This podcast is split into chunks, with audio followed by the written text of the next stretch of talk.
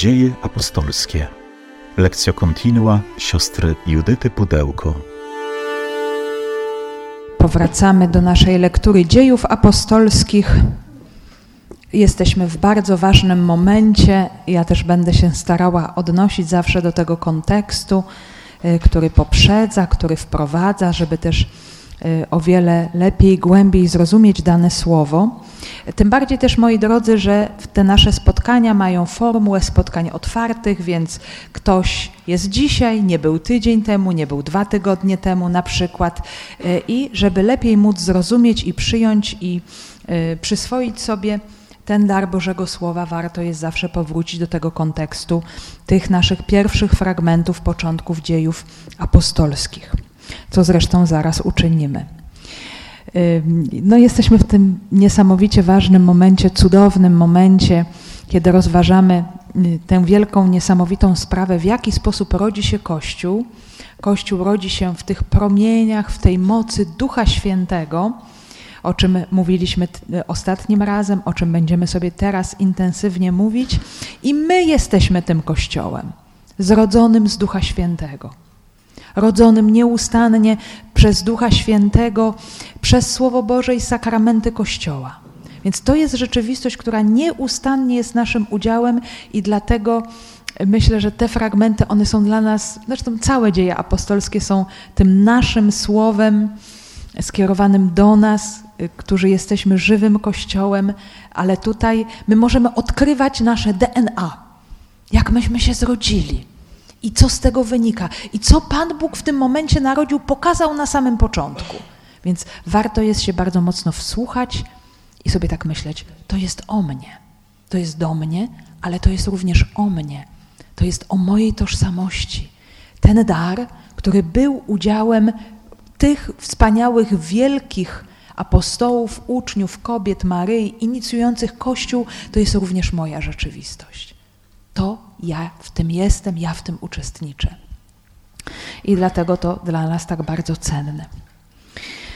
Więc teraz stańmy z taką gotowością słuchania tego słowa, przyjęcia tego słowa, które Pan nam dzisiaj daje jako to nasze, to nasze pocieszenie, umocnienie, dobrą nowinę słowo Jego miłości, która jest przekazana dla nas.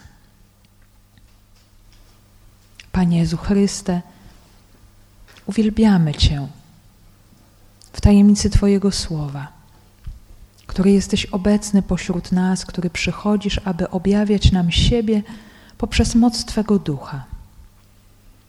Oddajemy Ci to wszystko, co jest w naszych sercach, co jest trudem tego dzisiejszego dnia i prosimy Cię, abyś udzielił nam łaski pragnienia słuchania Twego słowa. Niech to słowo dziś przyniesie w nas obfity owoc doświadczania Twojej miłości, Twojej mocy w naszym życiu i tego, kim jesteśmy w Twoich oczach, do czego nas zapraszasz. Prosimy Cię, udzielaj nam Twego ducha. Przyjdź o Duchu Święty, Przyjdź mocy Boga i słodyczy Boga. Przyjdź Ty, który jesteś poruszeniem i spokojem zarazem. Odnów nasze męstwo, wypełnij naszą samotność pośród świata. Stwórz w nas zażyłość z Bogiem. Przyjdź, Duchu, tego boku Chrystusa na krzyżu. Przyjdź z ust zmartwychwstałego. To jest nasz rozkład jazdy, do którego sobie cały czas wracamy. Jesteśmy już wprawdzie po prologu, po tym etapie przejściowym od Ewangelii do dziejów, chociaż y, my też sobie do tego wracamy. Dlaczego? Bo y, Jezus pozostawił swoim y, na odchodne obietnice, i właśnie w tym momencie ta obietnica się realizuje, więc warto jest zawsze to sobie przypominać, że realizuje się właśnie to, co Jezus zapowiedział na odchodne. Poczekajcie, nie odchodźcie z Jerozolimy, przyjdzie moc z wysoka, wszystko się zmieni. I tak się właśnie stało. Więc mm, mm, przejście od Ewangelii do dziejów i my obecnie jesteśmy w tym etapie formowania się pierwszej wspólnoty jerozolimskiej, Kościoła Jerozolimskiego A dalej oczywiście duch będzie robił swoje. I co jest właśnie tutaj w tym naszym kontekście? Mm, my jesteśmy na tym etapie właśnie przeżywania święta, uroczystości żydowskiej pięćdziesiątnicy, o czym jeszcze zaraz w kontekście sobie powiemy więcej. I nastąpi moment właśnie takiej nowości, zmiany, y, utworzenia tej wspólnoty, tych widocznych znaków działania Pana Boga w tejże wspólnocie i pojawi się właśnie zaraz, już następnym razem będziemy słuchać tego, co powie głowa Kościoła na to wszystko. Jaka będzie pierwsza mowa ewangelizacyjna, y, rozpoczynająca wielkie dzieło Ducha Świętego w sercach ludzi. Oczywiście potem nastąpią też kolejne etapy y, już wewnątrz wspólnoty jerozolimskiej, gdzie, już sobie mówiliśmy to wielokrotnie, ale ciągle to powtarzamy, gdzie będzie zarówno prześladowanie zewnętrzne, cierpienie, y, niezrozumienie ze strony, zwłaszcza tutaj na tym etapie Kościoła Jerozolimskiego, władz judaizmu, Y, natomiast y, będzie, będą też różne napięcia wewnątrz wspólnoty. I to jest ten podwójny dynamizm, który jest obecny w Kościele cały czas. Czyli, że nie jest łatwo, nie, to nie jest właśnie y, rzeczywistość jakiegoś ideału y, niebiańskiego, bo jeszcze w niebie nie jesteśmy, my jesteśmy w drodze, a skoro Kościół jest w drodze, doświadcza bardzo wielu przeciwności, i to jest rzeczą normalną. Moi drodzy, to jest bardzo, bardzo cudowny, wspaniały realizm życiowy, który my znajdujemy w Słowie Bożym, że my nie wchodzimy, pomimo że otrzymujemy dary Ducha Świętego, jesteśmy odkupieni, Chrystus jest z nami, objawia nam swoją miłość, to nie żyjemy w jakimś świecie bajkowym. My żyjemy w świecie, który jest dotknięty jest zraniony grzechem, słabością. Y, ludzie wykazują swoje niezrozumienie w wielu sytuacjach. Y, są różne też problemy takie, takie też zupełnie banalne, zwyczajne, codzienne, więc Kościół rodzi się, kształtuje się właśnie w takiej sytuacji. To nie jest bajka i dlatego, kiedy my dziś, y, będąc ludźmi wierzącymi, doświadczamy takich różnych napięć, trudności wewnątrz, zewnątrz, od tej strony, od tamtej strony, to mogę powiedzieć, aha, tak było od początku. W takiej sytuacji zrodził się Kościół i to jest rzecz normalna, że tak jest. Tylko właśnie musimy szukać tego, co Pan chce nam na tę sytuację powiedzieć, co chce nam pokazać, co my mamy a może z tego wcale nie korzystamy, właśnie z tego obdarowania, które Pan nam daje. Więc to jest ważne, żeby to zauważyć tutaj. Natomiast, moi drodzy, e, posiadanie darów ducha nie oznacza bezproblematycznego, idealnego, cichego i spokojnego życia. Na pewno nie. Czytając dzieje apostolskie, jeszcze dalej i dalej i dalej, za chwilę dojdziemy do zupełnie przeciwnych wniosków jest kompletnie inaczej. Im więcej tego ducha, tym więcej rodzi się różnych trudności, napięć takich, jakich czy owakich. Zobaczcie, to nam zupełnie zmienia perspektywę, że nasze życie jest właśnie na miejscu, że Bóg nas tak samo prowadzi, jak prowadził pierwszy Kościół, tylko my musimy tutaj schwycić równowagę, chwycić ten azymut właściwy i teraz sobie zadać pytanie, no dobrze, to jak ja mam się teraz ukierunkować? Co ja mam teraz zrobić? Co mam usłyszeć dla mojego życia? No i idziemy, i ognia, i działamy, tak jak Pan nam tutaj wyznacza. Więc, więc y, poznajemy nasze DNA, naszą tożsamość y, Kościoła, którym jesteśmy. No i w końcu dochodzimy do, tego, do, do tej naszej perykopy trochę większej, e, drugiego rozdziału dziejów apostolskich. Mamy tutaj te dwa fragmenty. Rozpoczęliśmy sobie już tę cudowną lekturę mówiącą nam o stąpieniu Ducha Świętego. Bardzo y, zwięzły, krótki tekst. Dziś już ten tekst będzie dłuższy, ale to ze względu na to, że będziemy widzieć reakcję na to wszystko, co tutaj się dzieje, że oprócz tej wspólnoty, która ten dar otrzymuje, która na ten dar czeka świadomie, bo oni otrzymali polecenie i oni na ten dar czekali. Jest dookoła całe, całe mnóstwo ludzi, cała rzeczywistość zewnętrznego świata, która nagle widzi, że się coś dzieje, mówi: Wow, co to w ogóle jest? Co się dzieje? I to jest, moi drodzy, znów bardzo ważna rzecz, bo to jest zupełnie tak samo, jak my żyjemy dzisiaj. Też jesteśmy otoczeni zewnętrznym światem i też mamy bardzo różne reakcje, i też to nasze obdarowanie jest dla kogoś. Kościół nie jest rzeczywistością dla samego siebie. My jesteśmy zawsze dla świata i zobaczcie ten moment, te ułamki sekund rodzenia się Kościoła w duchu tej wewnętrznej przemiany, ten duch, który przychodzi i coś czyni, od razu to budzi jakieś reakcje świata zewnętrznego, bo jesteśmy posłani, bo jesteśmy dla świata, dla ludzi. No i, i tutaj zaraz zresztą też to zobaczymy. E, już też przeczytaliśmy sobie ten fragment pierwszy zesłania, e, zstąpienia Ducha Świętego. Mówiliśmy o okolicznościach, kiedy to nastąpiło. E, mówiliśmy też o sposobach, w jaki sposób Duch się objawił i o tym skutku przedziwnym, ale jeszcze za chwilę przypomnę te wszystkie elementy. Dzisiaj będziemy mówić o cudzie daru języków. To jest też bardzo ciekawe, moi drodzy, że tak bardzo subtelnie święty Łukasz nam mówi o tym fenomenie stąpienia ducha, a zobaczcie, o wiele więcej tekstu skupia się już na temat tych reakcji. Kto reaguje, kto tam jest, co mówi, jak się zachowuje.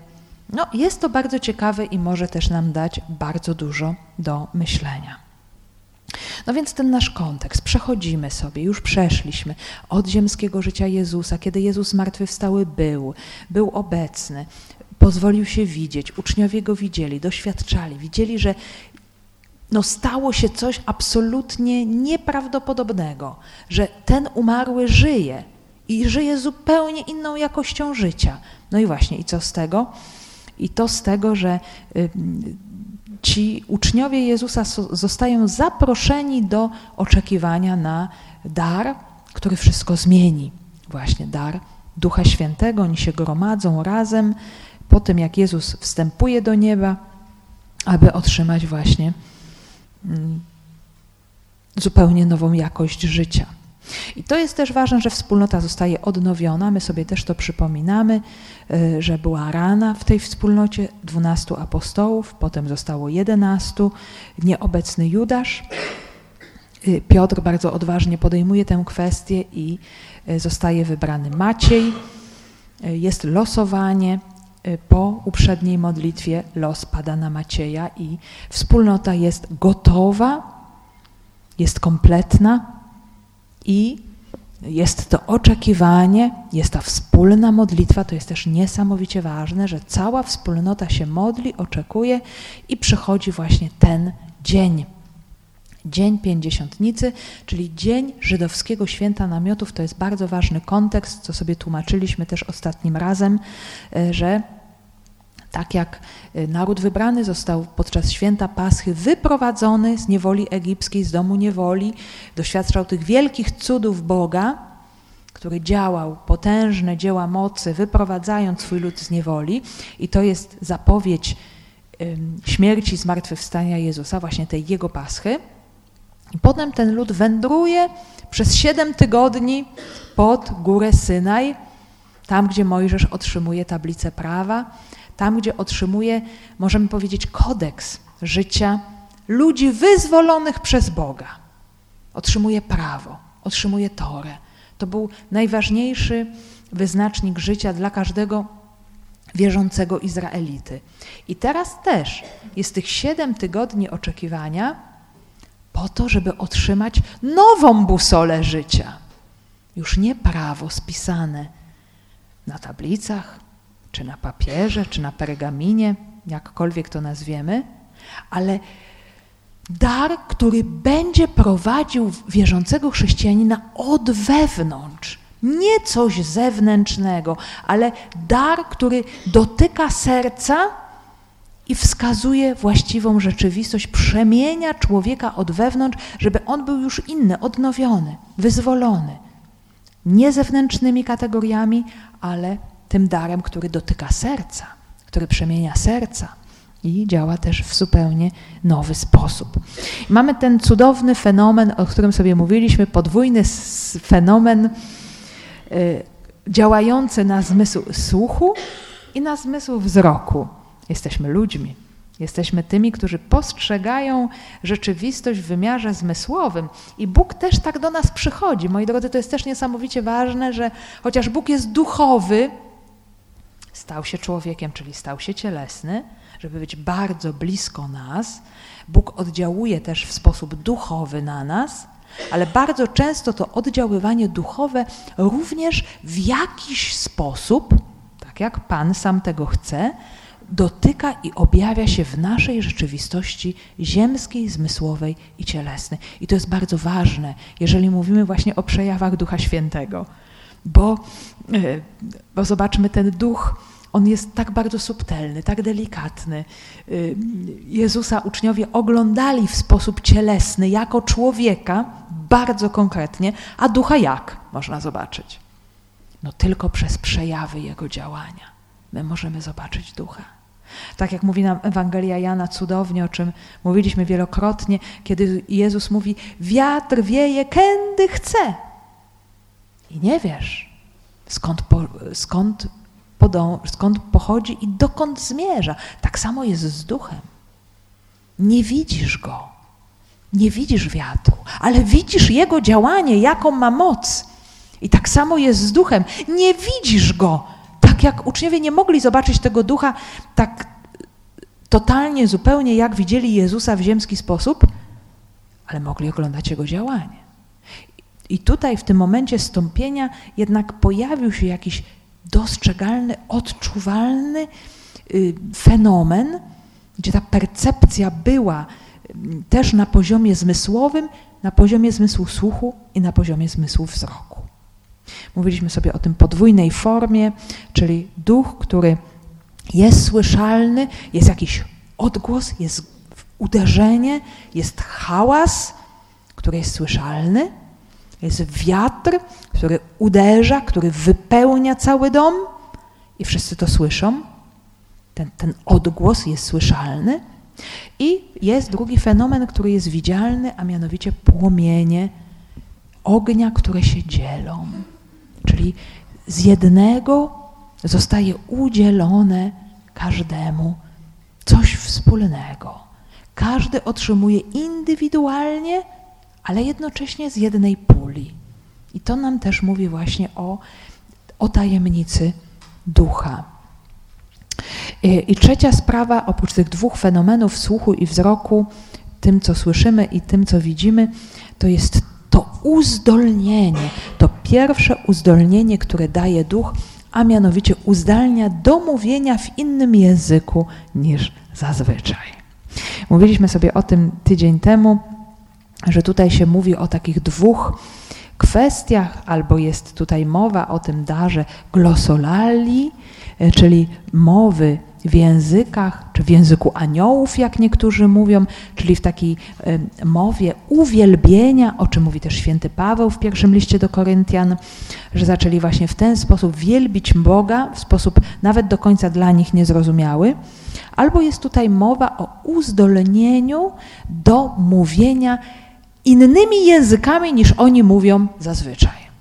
Czyli moi drodzy, no, kiedy mamy dar języków? Kiedy albo modlimy się językami, albo kiedy nagle zaczynamy mówić nie po polsku, czyli w innym języku niż mówimy zazwyczaj. No mogą to być bardzo różne języki, czy języki ludzkie, czy języki aniołów, ale coś, co nie jest naszym własnym językiem, którego nauczyliśmy się od urodzenia. Co zresztą też za chwilę zobaczymy Y, co zauważą też słuchacze, którzy będą obserwować też to, co się dzieje. I dlaczego właśnie? Ta, y, pierwszy efekt, zobaczcie, to nie jest uzdrawianie, to nie są jakieś tutaj y, inne rzeczywistości wspaniałe, których byśmy mogli się spodziewać po Duchu Świętym, ale mowa, ale komunikacja. Dlaczego? Bo Duch Święty uzdalnia człowieka do komunikacji. My sobie to mówiliśmy ostatnio, ale ciągle musimy to powtarzać, że człowiek to jest istota społeczna, która potrzebuje się komunikować, bo jest stworzona przez Boga, który komunikuje. Nie przez kogoś, kto strzela focha i ma ciche dni i się zamyka i się obraża, bo mu nie odpowiadamy ale kogoś, kto nieustannie komunikuje nam miłość. I moi drodzy, my żyjemy właśnie dzięki temu i rozkwitamy wtedy, kiedy kochamy i jesteśmy kochani, zarówno w tym wymiarze ludzkim, jak i w tym wymiarze duchowym. To jest nasza najgłębsza tożsamość. I Duch Święty, który przychodzi, on nam to tak jakby powtarza. On nam mówi: Ja chcę, żebyś zrozumiał miłość Boga, żebyś ją usłyszał i żebyś ją komunikował innym, żeby inni również to zrozumieli. Zobaczmy, taka jest misja Kościoła. Doświadczyć miłości Boga i ją nieść dalej, żeby inni ją też usłyszeli, ale co ważne, zrozumieli żeby ją zrozumieli, o czym my mówimy. I dzisiejsze słowo będzie właśnie na ten temat. Właśnie duch daje nam jakiś przedziwny język do komunikacji z Bogiem i z drugim człowiekiem. I zobaczcie, dzieje apostolskie jako pierwszy punkt dają właśnie to, bo my jeszcze będziemy mówić o mnóstwie różnych wymiarów działania ducha, i to, i to, i, i odwagę wśród prześladowań, i działanie cudów, i jakieś nadzwyczajne charyzmaty. I to wszystko nam się objawi po kolei spokojnie. Ale ten pierwszy element, gdzie ten duch stępuje, porywa człowieka, bierze go w posiadanie, w jaki sposób się objawia? Komunikacja. Przekazanie drugiemu no właśnie, zaraz zobaczymy tego, bo, bo, ten tekst będzie nam o tym mówił. Wielkich dzieł Boga, mowy Boga do człowieka, że ten język staje się zrozumiały i przyjmowalny. My tego niesamowicie potrzebujemy. My potrzebujemy tej komunikacji miłości, właśnie tej afirmacji, tego potwierdzenia ze strony Boga i ze strony człowieka. Przyjmuję Cię, kocham Cię, daję Ci życie jestem blisko Ciebie. I to wszystko czyni w nas duch. Do tego uzdalnia nas duch. Zobaczcie, to jest pierwsza rzecz. Potem są wszystkie inne rzeczy, mnóstwo innych rzeczy. I zobaczcie, warto jest sobie pomyśleć na ten temat. Kiedy my żyjemy w naszych rodzinach, w naszych wspólnotach, w różnych miejscach, gdzie pracujemy. Zobaczcie, wszystko, wszelkie dobro zaczyna się od czego? Od właściwej komunikacji z innymi że my potrafimy zakomunikować, czy pozwalamy, żeby duch przez nas komunikował dobro w przekazie do drugiego człowieka, w przekazie miłości, w przekazie dobra. I to jest ten pierwszy wymiar. Warto jest się nad tym zastanowić i pomyśleć, czy pozwalamy duchowi, żeby tak nas używał do takiej pozytywnej komunikacji z drugim człowiekiem. Są czasami rzeczy bardzo proste tutaj w tym momencie, e, nie wiem, Duch Święty mnie tak popycha, żeby jeszcze zrobić taką małą dygresję. Zobaczcie, e, najcudowniejszą ikoną Kościoła jest Maryja. Ona jest Kościołem par excellence, czyli w najwyższym stopniu. Jak chcemy zobaczyć i zapytać się, jaki ma być Kościół, patrzmy na nią. I w tym momencie przychodzi mi tak mnie tutaj Duch Święty bombarduje w głowę bardzo. E, zobaczcie, Maryja, która jest, e, ona jest oczywiście wypełniona duchem od momentu swojego poczęcia, bo jest niepokalanie poczęta, ale w sposób świadomy ona przyjmuje tego ducha kiedy? W momencie zwiastowania. I to jest ten moment tego bum, że ten duch po prostu ją napełnia od stóp do głów, tak, że się w niej staje ciałem. Już więcej się po prostu nie da. I co ona wtedy robi? Idzie do Elżbiety, idzie do człowieka. I co się dzieje dalej? I wchodzi do domu i mówi: Dzień dobry, pokój tobie. I co się, i co się dzieje? Duch eksploduje. Komunikacja. Wystarczy, że się odezwie. I miłość płynie, ta, która jest w niej. Zobaczcie, to jest właśnie to. Być takim człowiekiem niosącym ducha, niosącym miłość właśnie w tych najprostszych gestach komunikacji, nie? Powiemy sobie jeszcze na samym końcu, odwrotnością jest to zamknięcie. Zły duch jest odwrotnością. Zły duch nie potrafi wymyślić nic, tylko małpować Boga w odwrotny sposób. Czyli robić dokładnie odwrotnie niż Pan Bóg sobie pomyślał, niż to jest dobre dla nas. Czyli obrażać się, zamykać się, nie komunikować, dzielić, kłócić. To jest działanie złego ducha. I to jest bardzo ważne, żebyśmy to rozpoznawali w tych miejscach, gdzie jesteśmy i gdzie żyjemy. Duch przebija te wszystkie bariery, które mogą oddzielać człowieka od człowieka. I zaraz to zobaczymy. No są takie bariery językowe, których jest nam trudno normalnie przekroczyć, bo jak się spotkamy z Chińczykiem, ten Chińczyk nie mówi w języku europejskim, a my nie mówimy po chińsku, to jest nam bardzo trudno. Musi być jakiś inny język komunikacji, żeby się zrozumieć. I coś tutaj mamy na rzeczy, że Bóg nam daje, oprócz tego, że uzdalnia oczywiście nas do mówienia obcymi językami w tym rozumieniu właśnie lingwistycznym, ale uzdalnia nas również do czegoś więcej, do jakiegoś przekazu miłości, do otwarcia się na drugiego, do tego, co my dzisiaj po ludzku, jak nazywamy to, empatia. Co to znaczy? Że ja się głęboko wczuwam w sytuację drugiego człowieka. I to my zobaczymy, moi drodzy, w dziejach apostolskich non-stop, jak Kościół będzie rozeznawał, będzie odkrywał, będzie się wsłuchiwał najpierw w rzeczywistość narodu żydowskiego, potem w rzeczywistość pogan. Zobaczcie, święty Paweł nawet we śnie będzie wyczulony na ten głos człowieka, który potrzebuje zbawienia. Przyśnie mu się Macedończyk, który powie: Przyjdź i pomóż nam. Paweł, tak, to jest wezwanie ducha. Ja mam iść i tam ewangelizować. I co? I dzięki temu Europa otrzymuje Ewangelię. Zobaczmy, jaka wrażliwość na potrzebę człowieka, który potrzebuje Boga, potrzebuje dobra. Dziś, moi drodzy, może bardzo często nie spotkamy się z taką sytuacją, że ktoś powie pod, wprost potrzebuje Boga. Są tacy ludzie. Ale świat krzyczy po prostu o życie, o miłość, o dobro, bo my sobie tego nie potrafimy dać sami. Ludzie żyją namiastkami życia. A my, którzy mamy Ducha Świętego, możemy ciągle żyć w takim zapytaniu, jak ja mogę to dać? Tam, gdzie jestem, w, tym, w tej rzeczywistości, w której żyję, w mojej rodzinie, w moim miejscu pracy, w mojej wspólnocie, w moim środowisku, jak ja mogę dać ten cudowny dar, który mam? I to jest, zobaczcie, to jest właśnie w ten sposób my jesteśmy Kościołem. To się w ten sposób właśnie realizuje. Więc zobaczcie, Maryja, która idzie do Elżbiety, która mówi jej tylko pokój Tobie. My byśmy ci powiedzieli, dzień dobry. A drugi od razu zostaje wypełniony Duchem Świętym. Co więcej, nawet ten maleńki Jan w szóstym miesiącu w łonie swojej mamy podskakuje z radości, bo tak Duch Święty go porywa.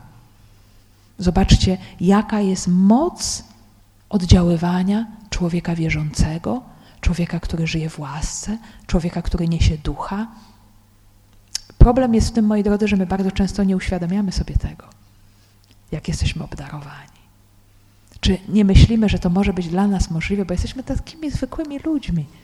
A może właśnie Bóg przez nas chce czynić wielkie rzeczy. On się może posłużyć absolutnie każdym, kim chce. Nie trzeba być papieżem, biskupem, kardynałem, księdzem, siostrą zakonną. Wcale nie trzeba. Bóg się może nami posłużyć tak, jak chce. W jaki sposób? Daje nam swojego ducha i ten duch nas prowadzi. I ten duch przez nas dokonuje swoich dzieł. No i zaraz właśnie zobaczymy.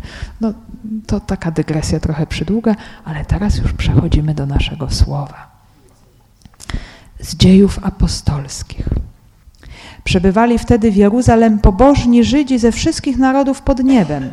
Kiedy więc powstał ów szum, zeszli się tłumnie i zmieszali, bo Każdy słyszał, jak tamci przemawiali w jego własnym języku. Zadziwiali się więc temu bardzo i zachwycali się, mówiąc: Czyż oto wszyscy ci, którzy przemawiają, nie są Galilejczykami? Jakżeż więc każdy z nas słyszy swój własny język ojczysty? Partowie i Medowie, i Elamici, i mieszkańcy Mezopotamii, Judei oraz Kapadocji, Pontu i Azji, Frygi oraz Pamfilii, Egiptu i tych części Libii, które leżą blisko Cyreny, i mieszkańcy Rzymu, Żydzi oraz prozelici, Kreteńczycy i Arabowie. Słyszymy ich głoszących w naszych językach wielkie dzieła Boże. Zdumiewali się wszyscy i nie wiedzieli, co myśleć. Co to ma znaczyć? Mówili jeden do drugiego. Inni zaś drwili, upili się młodym winem. Przebywali wtedy w Jeruzalem pobożni Żydzi ze wszystkich narodów pod niebem. I następuje takie piękne przejście. Zobaczcie, wychodzimy z tej sali na górze, gdzie się dokonał ten cudowny fenomen, to uderzenie i ten ogień, i przechodzimy na zewnątrz. Na zewnątrz są ludzie. Jest wielki tłum, który będzie interpretował to, co się dzieje. To jest, moi drodzy, bardzo ważne, bo właśnie ten często ten świat, który nie rozumie, nie wie, co to jest, bardzo często nas sprawdza, interpretuje właśnie to, co się dzieje w duchu i przez ducha. I mamy tutaj w tym piątym wersecie, on zresztą nam się przyda jeszcze na samym końcu, po tych wszystkich e, wymienianiach kolejnych ludów i narodów, kto to w ogóle jest. On jest taki bardzo, bardzo ogólny daje nam charakterystykę tych ludzi, którzy tworzą ten tłum. Kto to jest? Po pierwsze, to są Żydzi, Judejczycy dosłownie po grecku, ale właśnie Żydzi. Po drugie, są oni mieszkańcami Jerozolimy, czyli to nam by się mogło tak wydawać na pierwszy rzut oka, że to są jacyś ludzie, którzy tu przyszli na pięć minut, czy przynajmniej na tydzień, na święto tygodni i sobie zaraz wrócą, ale to się okazuje, że to są Żydzi, którzy urodzili się i wychowali gdzieś indziej, mają inne doświadczenia kulturowe, ale ostatecznie są mieszkańcami Jerozolimy. Y, po trzecie, są ludźmi pobożnymi czyli zachowują prawo i zwyczaje Izraela, czyli znają słowo, czyli znają tradycje, czyli no, coś powinni wiedzieć na temat działania Bożego Ducha, przynajmniej to, co nam mówi Stary Testament. I czwarta charakterystyka to jest to, że pochodzą z wszystkich narodów pod niebem. To oznacza całą zamieszkałą ziemię. Czyli chodzi tutaj e, o ludzi, których święty Piotr w swojej mowie, o której będziemy sobie dalej mówić, ona będzie bardzo ważna, taka pierwsza mowa programowa Kościoła, która zrobi wielki boom, on ich nazwie cały dom Izraela. I okazuje się, to jest bardzo ważne, że ten cały dom Izraela to nie są tylko ci pobożni, mm, którzy są etnicznie z Jerozolimy, czy z Judei, czy nawet z Palestyny, ale że w owym czasie Żydzi zamieszkiwali wszędzie. I to jest niesamowicie też istotne. Zobaczymy, y, że to, że mamy tutaj właśnie Żydów z różnych miejsc imperium, jak zaraz zobaczymy, będziemy sobie to oglądać, co to są za miejsca, to jest bardzo ważny element, bo to będzie łącznik dalej do już tych obcych pogan, żeby zanieść Słowo Boże dalej. Więc to, że Żydzi się rozproszyli po tym całym świecie, pod niebem, pod słońcem, żebyśmy powiedzieli innym też wyrażeniem naszym, to jest rzeczą, którą Bóg wykorzystuje w tym dziele zbawienia, żeby przez nich stopniowo to Słowo docierało dalej. Ale to jest też ważne, żeby tutaj zauważyć, że pierwszym adresatem dzieła są Żydzi tak jak zresztą pokazała to nam Ewangelia. Do nich pierwszych zwrócił się Jezus jako do narodu wybranego, narodu przymierza, obietnic, i dopiero potem dalej przez nich to słowo ma się rozejść do tych, którzy są poganami. Kiedy więc powstał ów szum, zeszli się tłumnie i zmieszali się, bo każdy słyszał, jak tamci przemawiali w jego własnym języku. Zadziwiali się więc temu bardzo i zachwycali się, mówiąc: Czyż oto wszyscy ci, którzy przemawiają, nie są Galilejczykami? Jakżeż więc każdy z nas słyszy swój własny język ojczysty? No więc mamy reakcję ludzi. Ludzie podchodzą i widzą, no właśnie co widzą? Widzą tych, którzy otrzymali dar ducha w jakiejś niezwykłej ekstazie, y, modlących się, wielbiących Boga, mówiących językami innymi niż własny, i są reakcje. I tutaj mamy trzy różne czasowniki, które nam mówią na bardzo różne sposoby o zdumieniu, o zdziwieniu, o zachwycie, o zmieszaniu, czyli to uderza. To nie jest czymś zwyczajnym i czymś normalnym to, co oni widzą, co się dzieje. I Łukasz używa aż zupełnie trzech różnych terminów, żeby opisać, co ta sytuacja budzi w człowieku. Y, najpierw mamy y, y, czasownik syncheo, zmieszali się. I to jest też bardzo takie znamienne i ważne, ponieważ ten sam czasownik jest użyty w Septuagincie, w greckim Starym Testamencie, e, w zupełnie przeciwnym tekście, w zupełnie przeciwny sposób, a mianowicie kiedy jest mowa o wieży Babel i o tym, że języki ludów zostały zmieszane. E, zostały zmieszane, mowa została pomieszana, a tutaj jest zmieszanie, które oznacza zdziwienie, niezrozumienie, entuzjazm, no, czy coś przynajmniej w tym rodzaju. Też pojawia się nam ten czasownik chociażby w tej sytuacji, kiedy nagle Szaweł, prześladowca, staje się chrześcijaninem. No i Żydzi są po prostu w szoku. Mówią, no jak to? No to on tutaj już wiózł listy polecające przeciwko tym, tym Żydom, którzy się zbuntowali przeciw wierze i wyznają jakiegoś Nazarejczyka, żeby ich tu doprowadzić do porządku. No i co? I on się nagle stał członkiem też tego ugrupowania? No jak to w ogóle jest możliwe? Są zmieszani.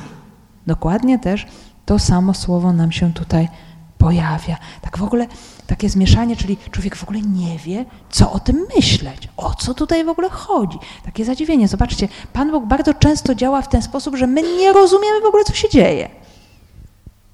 Dobrze, bo to jest coś innego. I w taki sposób właśnie Pan Bóg nam się objawia.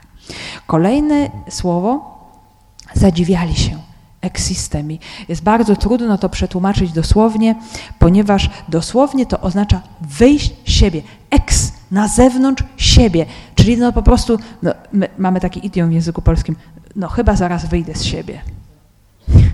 No, troszeczkę może w innym znaczeniu, bo to człowiek jak się denerwuje, już nie może, po prostu coś go tak tu poraża, to mówi, no chyba zaraz wyjdę z siebie i stanę obok. Ale to są właśnie takie wyrażenia idiomatyczne, które znajdujemy w różnych językach i tak dosłownie mówiąc, existemi właśnie oznacza wyjść z siebie ze zdumienia. No po prostu, no nie no, to co ja rozumiem i co wiem, w ogóle mi nie tłumaczy tego, co widzę teraz. Więc tak jakby muszę wyjść z siebie, żeby tę sytuację zrozumieć bo w samym sobie tej sytuacji nie rozumiem. To jest tak szokujące. Bardzo to są fajne określenia. E, to samo słowo między innymi nam się pojawia wtedy, kiedy Łukasz nam opisuje e, wizytę Jezusa, dwunastoletniego młodzieńca w Jerozolimie, który siedzi między starymi wygryzaczami słowa. Byśmy dzisiaj powiedzieli, jakiś taki studencik czy młody uczeń siedzi między starymi profesorami i ich szokuje swoją wiedzą co to w ogóle jest. Nie?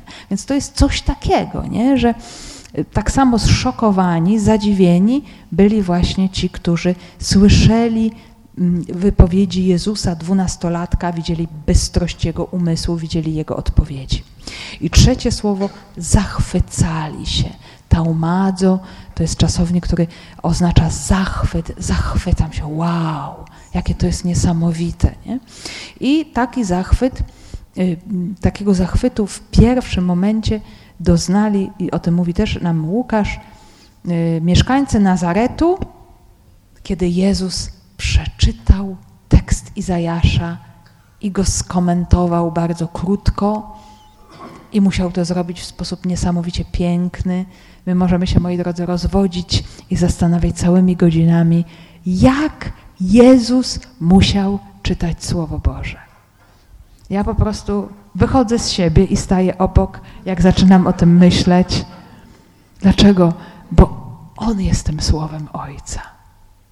On jest tym autorem tego przekazu, który w sposób bardzo stopniowy y, człowieka, też mającego swoje ograniczenia, swoją grzeszność, zapraszał do odkrywania Bożego działania w swoim życiu. Jezus jest tym Słowem. On to Słowo znał. Y, on był posłany przez Ojca. On to Słowo realizował w sobie całkowicie. Więc możemy sobie zadać pytanie, jak on musiał to słowo czytać, jak to musiało brzmieć w jego ustach. Już, y, oczywiście sam język hebrajski jest cudowny i samo jego brzmienie powoduje ciarki na skórze, y, ale kiedy czyta to wcielone słowo, Syn Boży, ten, który przygotowywał całą tę historię zbawienia, to musiało być absolutnie niezwykłe. I, no i właśnie był ten zachwyt który jednak został rozbity czym? Racjonalnym podejściem do rzeczy. Czyż nie jest to syn Józefa? No przecież my go znamy. My go znamy od małego. Co on może nam dzisiaj powiedzieć, nie? I to jest też ciekawe, zobaczcie, ten zachwyt, który w człowieku budzi Słowo Boże, bo my mamy w sobie wrażliwość na Boga, na Jego działanie, na Jego Słowo. My to mamy w sobie, wewnątrz ale my możemy to zniweczyć. No nie, no nie, to zupełnie jest niemożliwe. No i oni to właśnie zrobili. Nie ma możliwości, żeby tutaj się zadziało, bo my go znamy. I zobaczcie, możemy sobie zadać pytanie też, ile razy ja w moim życiu mogę czynić coś takiego, no przecież ja to znam, no już przecież zawsze jest tak samo, no tego się nie da zmienić. No. Nie, to jest zupełnie niemożliwe. I taką właśnie racjonalizacją bardzo też taką, myślę, obecną w naszym życiu. My tak jesteśmy racjonalni, tak do tego podchodzimy w sposób rozsądny, ale bardzo często my możemy zahamować, zablokować działanie Pana Boga, który ciągle tworzy rzeczy nowe w naszym życiu. Ciągle chce tworzyć rzeczy nowe w naszym życiu. Tylko w czym jest problem zasadniczy? Że my tego nie widzimy. Problemem generalnie naszym jest nasza duchowa ślepota że my po prostu tego nie widzimy.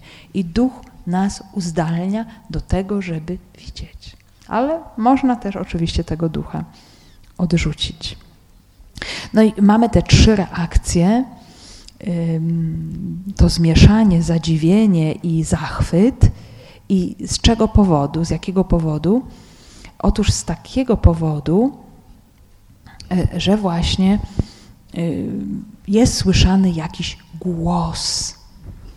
Y, tutaj mamy w języku polskim słowo szum, ale y, to słowo fone może oznaczać, zresztą też obecne w różnych naszych słowach w języku polskim słowo fone oznacza szum, dźwięk, głos i to może oznaczać jednocześnie to uderzenie gwałtownego wichru, jak słyszymy taki strasznie mocny szelest, ale jednocześnie to fone może oznaczać też to, co wychodzi z ust tych, którzy są napełnieni Duchem Świętym. Czyli właśnie ta ich mowa to jest też fone.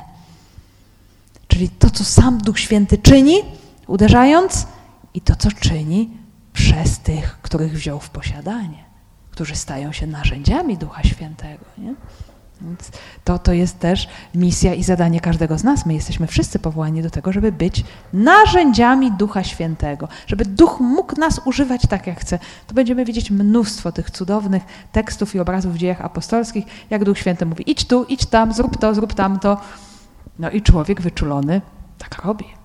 Nie? Ale to, to jest potrzebna tutaj też ta wrażliwość, więc te dwie rzeczywistości to mogą być tym fone tym dźwiękiem, tym głosem.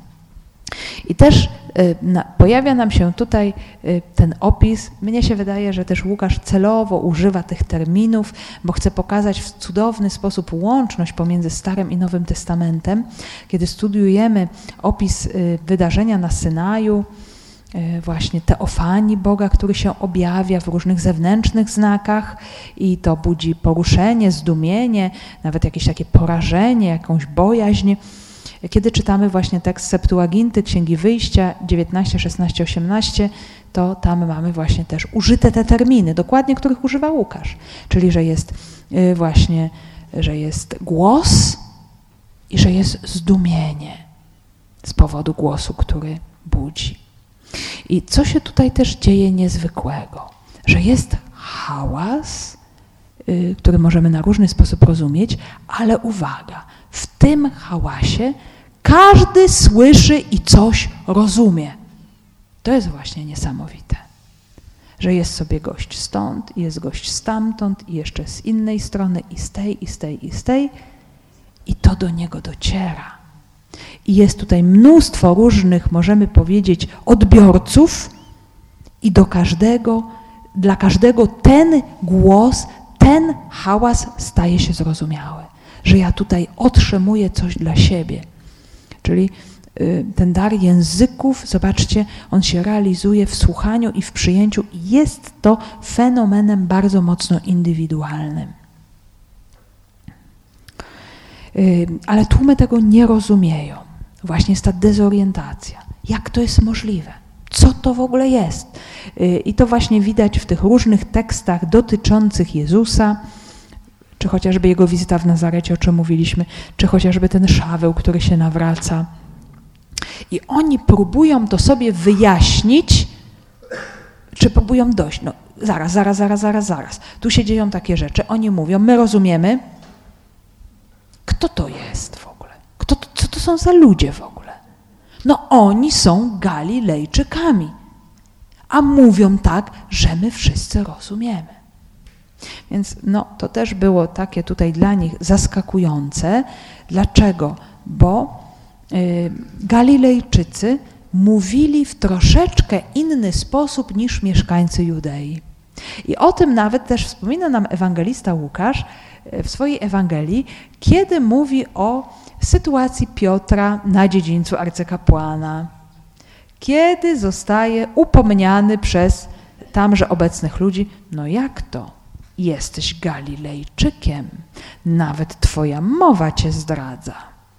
Czyli oni, kiedy mówili po swojemu, wszyscy od razu wiedzieli, że to są z Galilei. No to jest dla nas też zrozumiałe, bo jak czasami słyszymy jakąś mowę, no tak, no ten to ze Śląska, a ten to jest Kaszub, a ci to są górale.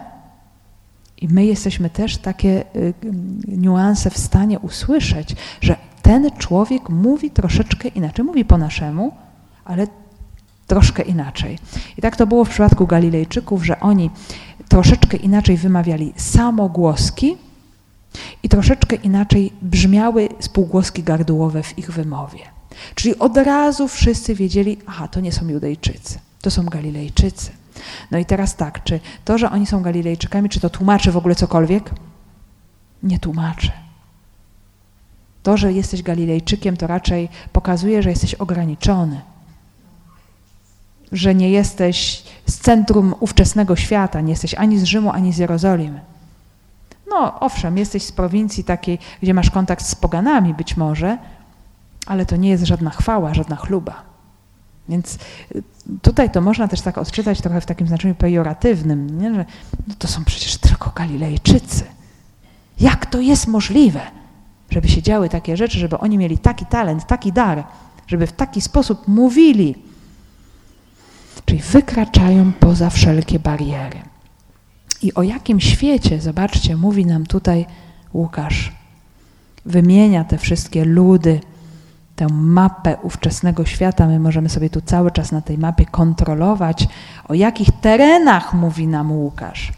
Partowie i Medowie i Elamici i mieszkańcy Mezopotamii, Judei oraz Kapadocji, Pontu i Azji, Frygii oraz Pamfilii, Egiptu i tych części Libii, które leżą blisko Cyreny i mieszkańcy Rzymu, Żydzi oraz prozelici, Kreteńczycy i Arabowie. Słyszymy ich głoszących w naszych językach wielkie dzieła Boże. A mamy tutaj bardzo dużo tych nazw. Mamy listę, która w całości zawiera aż 17 nazw. I teraz, jaki jest klucz? Jak to jest wszystko ułożone? Co to są za nazwy? Dlaczego właśnie takie nazwy? Potem sobie zadamy jeszcze jedno pytanie, skąd one w ogóle mogły być wzięte? Więc struktura jest taka. Najpierw nam pojawia się 12 nazw. Są trzy serie po cztery, potem jest jedna oddzielna wzmianka, a potem dwie pary po dwie. I to wszystko daje nam 17. Więc 12 y, pierwszych nazw. Trzy serie po cztery. I najpierw mamy tak, cztery ludy. Pratowie, Medowie, Elamici, mieszkańcy Mezopotamii. Cztery prowincje. Judea, Kapadocja, Pont Azja. Cztery regiony. Frygia, Pamfilia, Egipt, Syrena, Libia.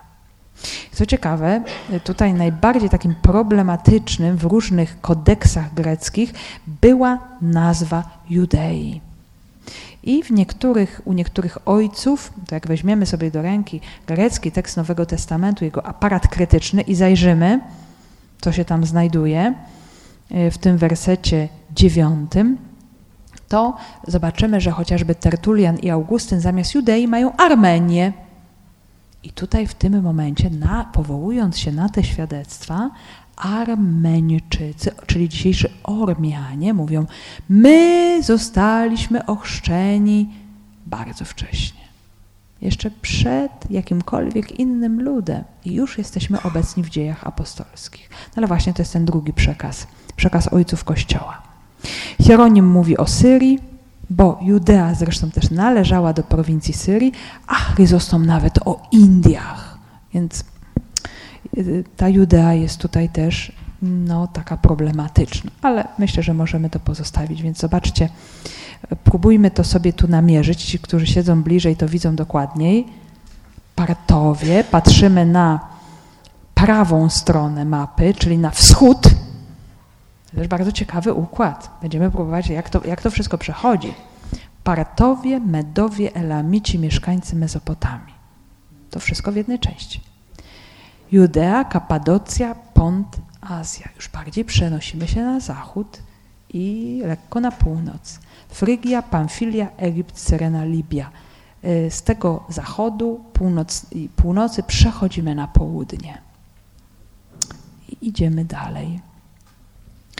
Mieszkańcy Rzymu to jest taka wzmianka zupełnie oddzielna. Niektórzy tutaj uważają, że w ogóle też później dodana, jeszcze zupełnie niepasująca, chociaż nie wiem, czy tak do końca można stwierdzić. Jest tutaj to mieszkańcy Rzymu, mieszkający dosłownie. Y, ten termin pojawia nam się tylko dwa razy w całym Piśmie Świętym i tylko w dziejach apostolskich. Y, tutaj w drugim rozdziale i w siedemnastym rozdziale, gdzie jest mowa o mieszkających w Atenach cudzoziemcach, mieszkańcach po prostu. Czyli nie chodzi o tutaj ludzi, którzy gdzieś pojawiają się przelotem, chociaż niektórzy też tak to tłumaczą, przybysze z Rzymu. Może to oznaczać właśnie mieszkańców Rzymu, tych, którzy tam po prostu mieszkali. Zresztą w Rzymie była bardzo znana i potężna diaspora Żydów. E, odniesienie do Rzymu też jest tutaj bardzo istotne, bo to nam wyznacza itinerarium dziejów. My wiemy, że dzieje się kończą na Rzymie. I nie jest to przypadkiem, że tutaj to odniesienie do Rzymu też nam się pojawia. I dalej mamy dwie pary po dwie. Pierwsza para ma konotacje religijne, Żydzi i prozelici. E, o co tutaj chodzi w tym rozróżnieniu? Żydzi to są ci, którzy się etnicznie urodzili Żydami, w rodzinie żydowskiej z matki Żydówki, a prozelici to są nie Żydzi, czyli poganie, ludzie pochodzący skąd inąd, z jakiejkolwiek nacji i ludu, ale którzy najpierw stali się sympatykami takimi właśnie bojącymi się Boga, czyli zaczęli chodzić do synagogi, słuchać, bo uważali, że te wszystkie bożki pogańskie to jest po prostu śmiechu warte, że nie warto w ogóle w to wchodzić, tylko trzeba szukać czegoś, co naprawdę wydaje się być rzeczą prawdziwą. I odkrywali właśnie w judaizmie coś takiego. I potem też do tej wspólnoty żydowskiej przystawali. I to polegało na tym, że tacy mężczyźni, poganie, poddawali się obrzezaniu i potem przestrzegali i zachowywali wszystkie przepisy prawa żydowskiego. I to jest, moi drodzy, bardzo ważne, ponieważ ci prozelici, jak zobaczymy dalej w tekście dziejów, to będzie ten element, y, ta grupa, która będzie kształtować pierwotny kościół bardzo mocno, kiedy Paweł będzie chodził do synagogi, do synagog, co czynił na początku swojej działalności bardzo intensywnie, że kiedy szedł tu, tam, siam, właśnie w tym całym świecie, y, do tych wszystkich ludów, gdzie były wspólnoty diaspory żydowskie, szedł do synagog. No i tam byli Żydzi i tam byli prozelici, czyli ci, którzy Żydami się stali z pogaństwa.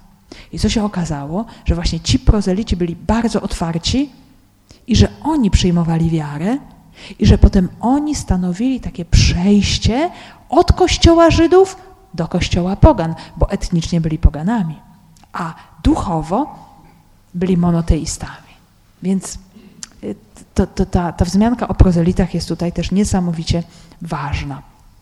A druga para posiada tutaj konotacje etniczne, zupełnie dwa różne ludy, Zachód i Wschód, Kreta i Arabia. No właśnie, dosyć daleko. Arabia, czyli Półwysep Arabski, Kreta, czyli znana nam bardzo dobrze wyspa. I niektórzy tutaj właśnie widzą taki dynamizm, przejście od wschodu na zachód, od, od Partów do Mezopotamii, od Judei do Azji, od Frygii do Cyreny. Cyrena to, to jest region w Libii dzisiejszej. Tam była potężna również diaspora żydowska. Pamiętamy?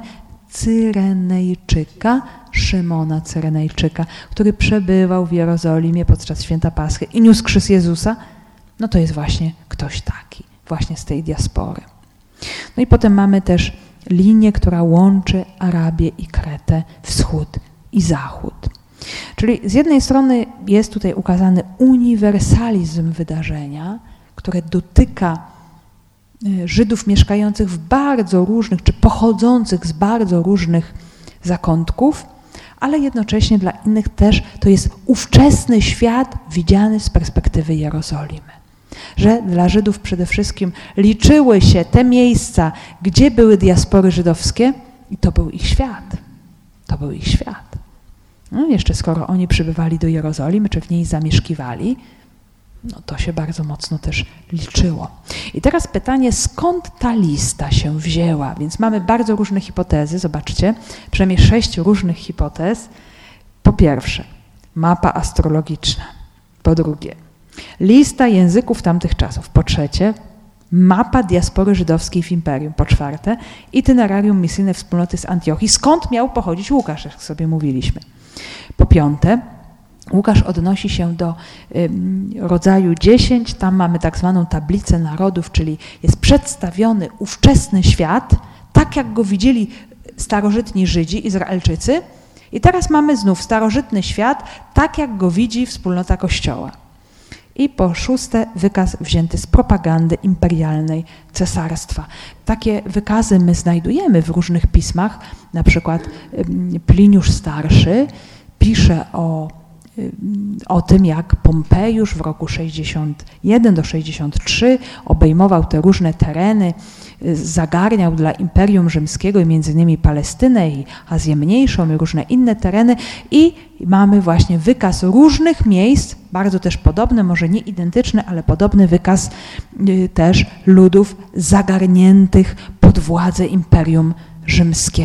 Więc Łukasz, człowiek wykształcony, on mógł tutaj zaczerpnąć tę listę z bardzo różnych też miejsc.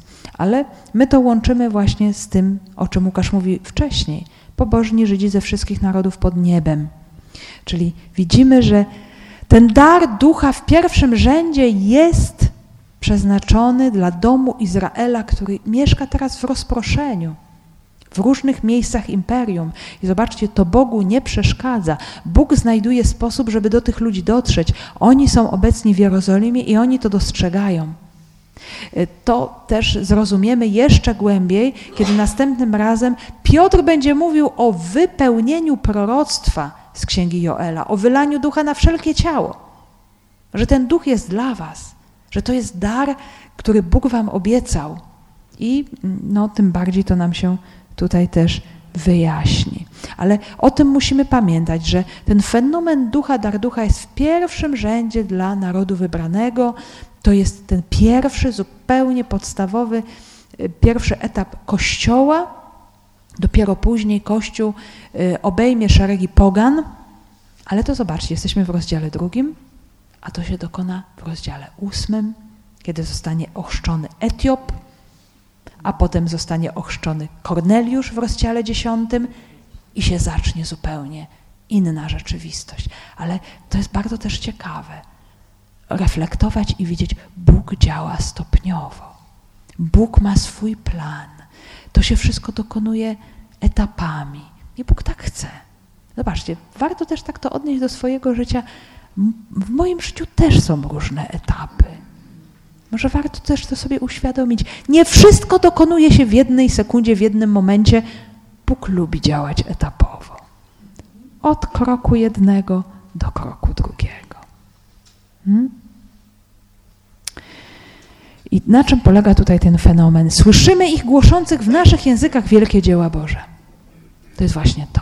Czyli, czyli ci, którzy zostali napełnieni duchem, od razu głoszą dzieła Boga. Zobaczcie, to jest sprawdzian przyjęcia daru Ducha Świętego. Człowiek, który jest pełen ducha Boga, co robi? Od razu zauważa działania Boga tu, tam, siam, owam, gdziekolwiek jest. Jest tak niesamowicie wrażliwy. Jest, no, to jest, moi drodzy, dokładnie to samo znów. Maryja. To jest magnifikat Maryi. Zobaczcie, wypełniona duchem, idzie do Elżbiety, jest ta interakcja i ona wyśpiewuje, co Bóg czyni w mojej historii i co Bóg czyni w historii mojego ludu. Tu, tutaj dokładnie ten sam termin się nam pojawia, który używa też Maria w swoim magnifikat. To jest właśnie to, nie? że człowiek ogarnięty duchem wielbi, dostrzega, widzi. Dlatego, moi drodzy, tak wielką wartość ma modlitwa uwielbienia w naszym życiu. Bo, bo my widzimy Boga, który działa. To jest moc, która rozrywa wszelkie kajdany zła, które mogą nas tutaj zniewalać w jakikolwiek sposób. Wielbimy Boga, uwielbiamy Go, znaczy widzimy Jego działanie, widzimy Jego obecność. No i to tutaj się właśnie też dokonuje i oni jeszcze na dodatek widzą, że jest to dla nich zrozumiałe. Zdumiewali się wszyscy i nie wiedzieli, co myśleć, co to ma znaczyć. Mówili jeden do drugiego, inni zaś drwili, upili się młodym winem. I znów na koniec mamy ten element zdumienia, wyjścia z siebie, niezrozumienia. I to jest, myślę, też cenne, ważne. Warto jest się nad tym też zastanowić, żeby zobaczyć, są takie sytuacje, jest takie działanie Boga, którego ja nie ogarniam. Ja nie potrafię tego racjonalnie wyjaśnić, co się dzieje w moim życiu. I tak ma być.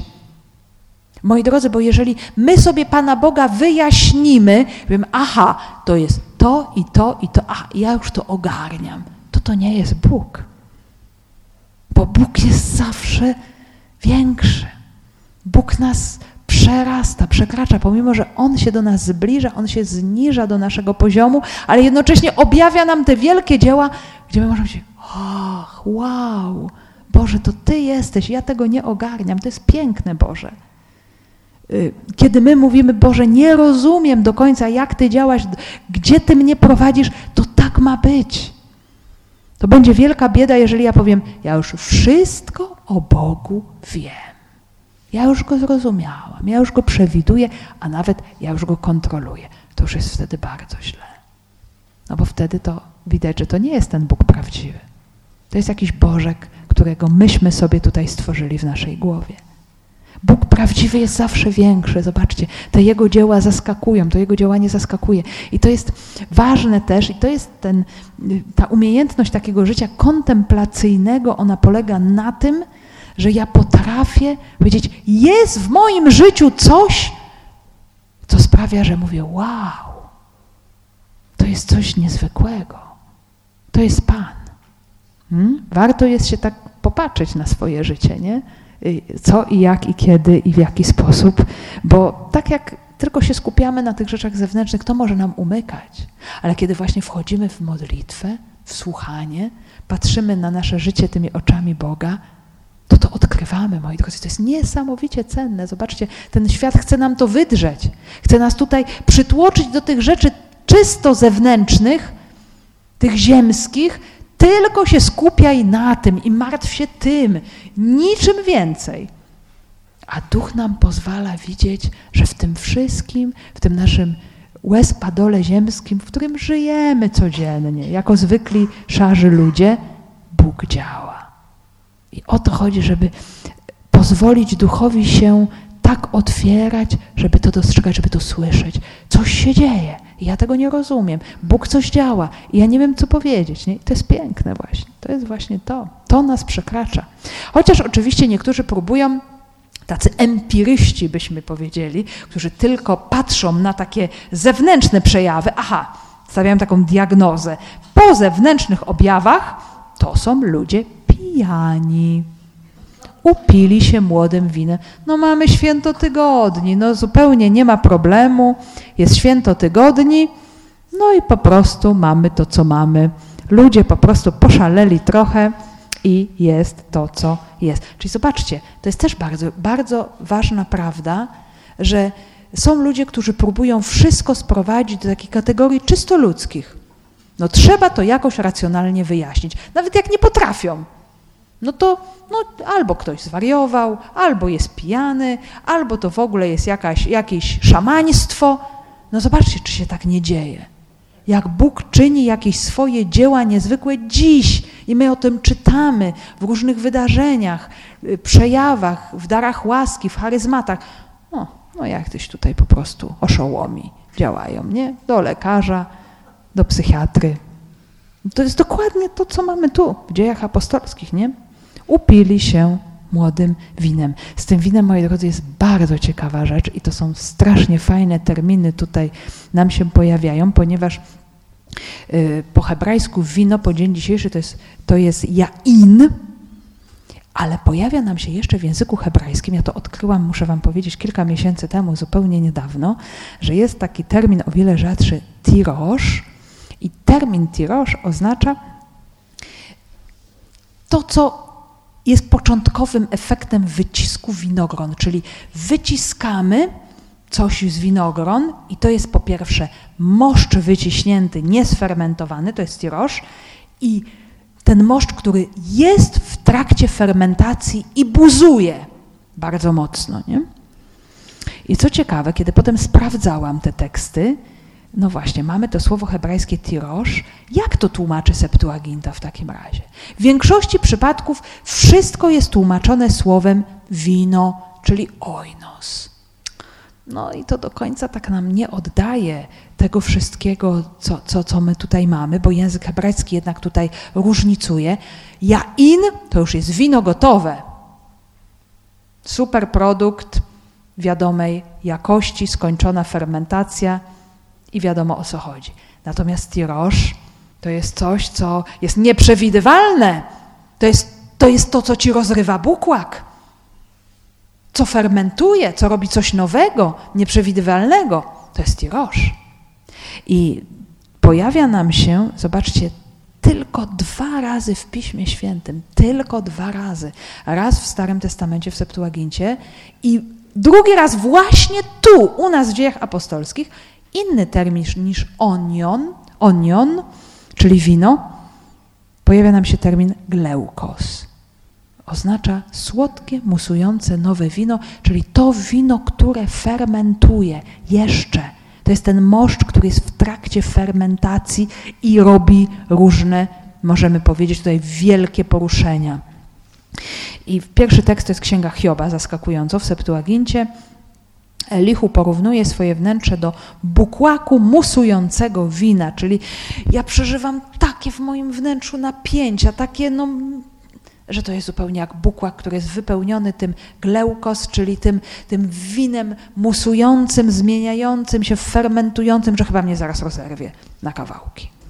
I drugi raz to nam się pojawia tutaj, ten gleukos, nie? Upili się młodym, musującym winem, tym winem, które się tworzy i po prostu szaleją.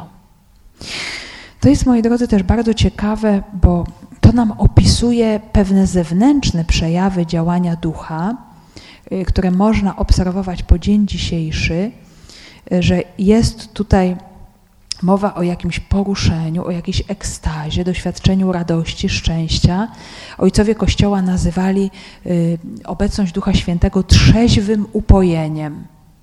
Więc możemy powiedzieć taki, takie wyrażenie bardzo mocno kontrastujące, nie, nieprawdopodobne wręcz, że jak upojenie to nie trzeźwe, jak trzeźwe to nie upojenie, a w przypadku Ducha Świętego tak jest, że na zewnątrz ludziom się wydaje, człowiek jest pijany. Człowiek jest po prostu jakby nieswój, zupełnie wychodzi spoza ludzkiej swojej rzeczywistości, tak go na zewnątrz postrzegają. Natomiast to jest właśnie to trzeźwe upojenie, czyli Bóg wypełnia człowieka miłością, która go oszałamia. I to można postrzegać właśnie coś takiego. Moi drodzy, jak dziś popatrzymy na różne sytuacje, oczywiście ja tutaj nie mówię o jakimś takim tylko jedynie emocjonalnym przeżywaniu, bo nie można się na tym zatrzymać, ale zobaczcie, Bóg działa też przez nasze ludzkie emocje, przez nasze ciało, przez nasze zmysłowe doświadczenia i my to widzimy właśnie w różnych wydarzeniach, ruchów charyzmatycznych, sytuacjach. To jest właśnie to. To nie jest coś wymyślonego później czy obcego, ale zobaczcie, o tym właśnie przejawie mówi nam słowo, że to jest właśnie taki efekt. Jakby człowiek wypił za dużo wina i po prostu ogarnia go jakieś nieprawdopodobne oszołomienie, jakaś radość, szczęście, coś absolutnie też niezwykłego. No już tak kończąc, moi drodzy, ojej, bo żeśmy bardzo tu przedłużyli dzisiaj wyjątkowo. E, zobaczcie, ten Duch Święty jest opisywany na bardzo różne sposoby w Nowym Testamencie. Nie będę wszystkiego tu omawiać, tylko właśnie takie zestawienie Jana i Łukasza. Kiedy mówiliśmy o tej zapowiedzi i tym darze ducha w Ewangelii Janowej, to mówiliśmy o Jezusie zmartwychwstałym, który wchodzi do wieczernika i przekazuje ten oddech nowy oddech swoim uczniom, tchnął na nich i powiedział: Weźmijcie Ducha Świętego. Zobaczcie, to jest właśnie to. Duch Święty to jest nowy oddech, to jest oddech nowego życia. Człowiek zaczyna żyć na nowo. Już je, żyje zupełnie inaczej. Niby żyje tak samo tym swoim życiem, ale już zupełnie inaczej. Nie? Ma już zupełnie inną perspektywę. Natomiast Łukasz pokazuje, że dar ducha rodzi się ze słowa. To jest bardzo ważne dla Łukasza, bo Łukasz, mówiliśmy sobie o tym, nie widział Jezusa. On przyjął słowo. On przyjął owoce tego słowa. On widział, co to słowo czyni w jego wspólnocie w Antiochii. I właśnie w ten sposób tak bardzo intensywnie to przedstawił, że jest obietnica Jezusa, czyli słowo Jezusa, które prowadzi do otrzymania tego daru, i jednocześnie przyjęcie tego daru prowadzi do eksplozji Słowa Bożego, zrozumiałego dla wszystkich. Nie? Czyli Kościół rodzi się ze Słowa Jezusa, który daje obietnicę, i jednocześnie rodzi Słowo dające życie. To jest to, w czym my jesteśmy w tym momencie zanurzeni. To jest to, co my przeżywamy w każdej liturgii słowa, rozważając Ewangelię. To jest nasze źródło życia. Tam znajdziemy zawsze Ducha Świętego i odpowiedź, którą Pan chce nam dać. Zobaczcie, to jest właśnie to, czego musimy się strasznie, niesamowicie trzymać, bo ktoś będzie zawsze chciał nam to słowo odebrać, żebyśmy tego słowa nie przyjęli, żebyśmy je porzucili. Nie, nie, to nie, to nie da mi odpowiedzi na moje życie, nie? A tymczasem ta odpowiedź tam jest, bo to jest właśnie ta y, tajemnica Kościoła zrodzonego ze Słowa i rodząca Słowo. I już kończąc, moi drodzy, w szerokiej tradycji Kościoła u wielu ojców, mamy Grzegorza z Nazjanzu, Cyryla Jerozolimskiego, Ambrożego, Augustyna, oni przedstawiali pięćdziesiątnicę, to co się tutaj wydarzyło, w odniesieniu do y, tekstu, który mówi o wieży Babel. Czyli tam pycha ludzka doprowadziła do braku zrozumienia, do podziału, do rozproszenia między ludźmi. I teraz zobaczcie, jest bardzo ciekawa rzecz. Duch Święty nie niweluje tej różnorodności, bo oni mówią, każdy z nas słyszy w swoim języku wielkie dzieła Boże. Bóg nie chce unifikacji takiej, która by znosiła różnice te ludzkie, kulturowe, osobiste. Pan Bóg jest po prostu miłośnikiem różnorodności. Każdy jest jedyny w swoim rodzaju, inna twarz, inne linie papilarne, inne DNA. Jest cudownie, jest każdy jedynym egzemplarzem wymarzonym przez Boga. Ale na czym polega to wszystko? Że duch, pomimo właśnie w tej różnorodności, pozwala nam się zrozumieć i pozwala nam być jedno. Ja z Polski, Chińczyk, Marokańczyk, z Gany, z Gabonu, z Argentyny, z Wenezueli. Jezus nas łączy w jednym duchu. I my odkrywamy tę samą wspólną miłość, w której duch nas jednoczy. Czyli te różnice nie stają się barierami, to już nie jest więcej bariera.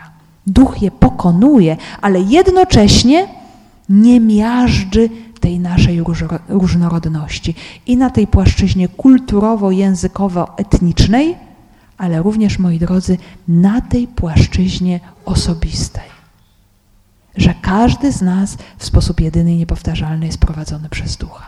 To jest cudowna subtelność Boga, który to wszystko potrafi ogarnąć i przekroczyć.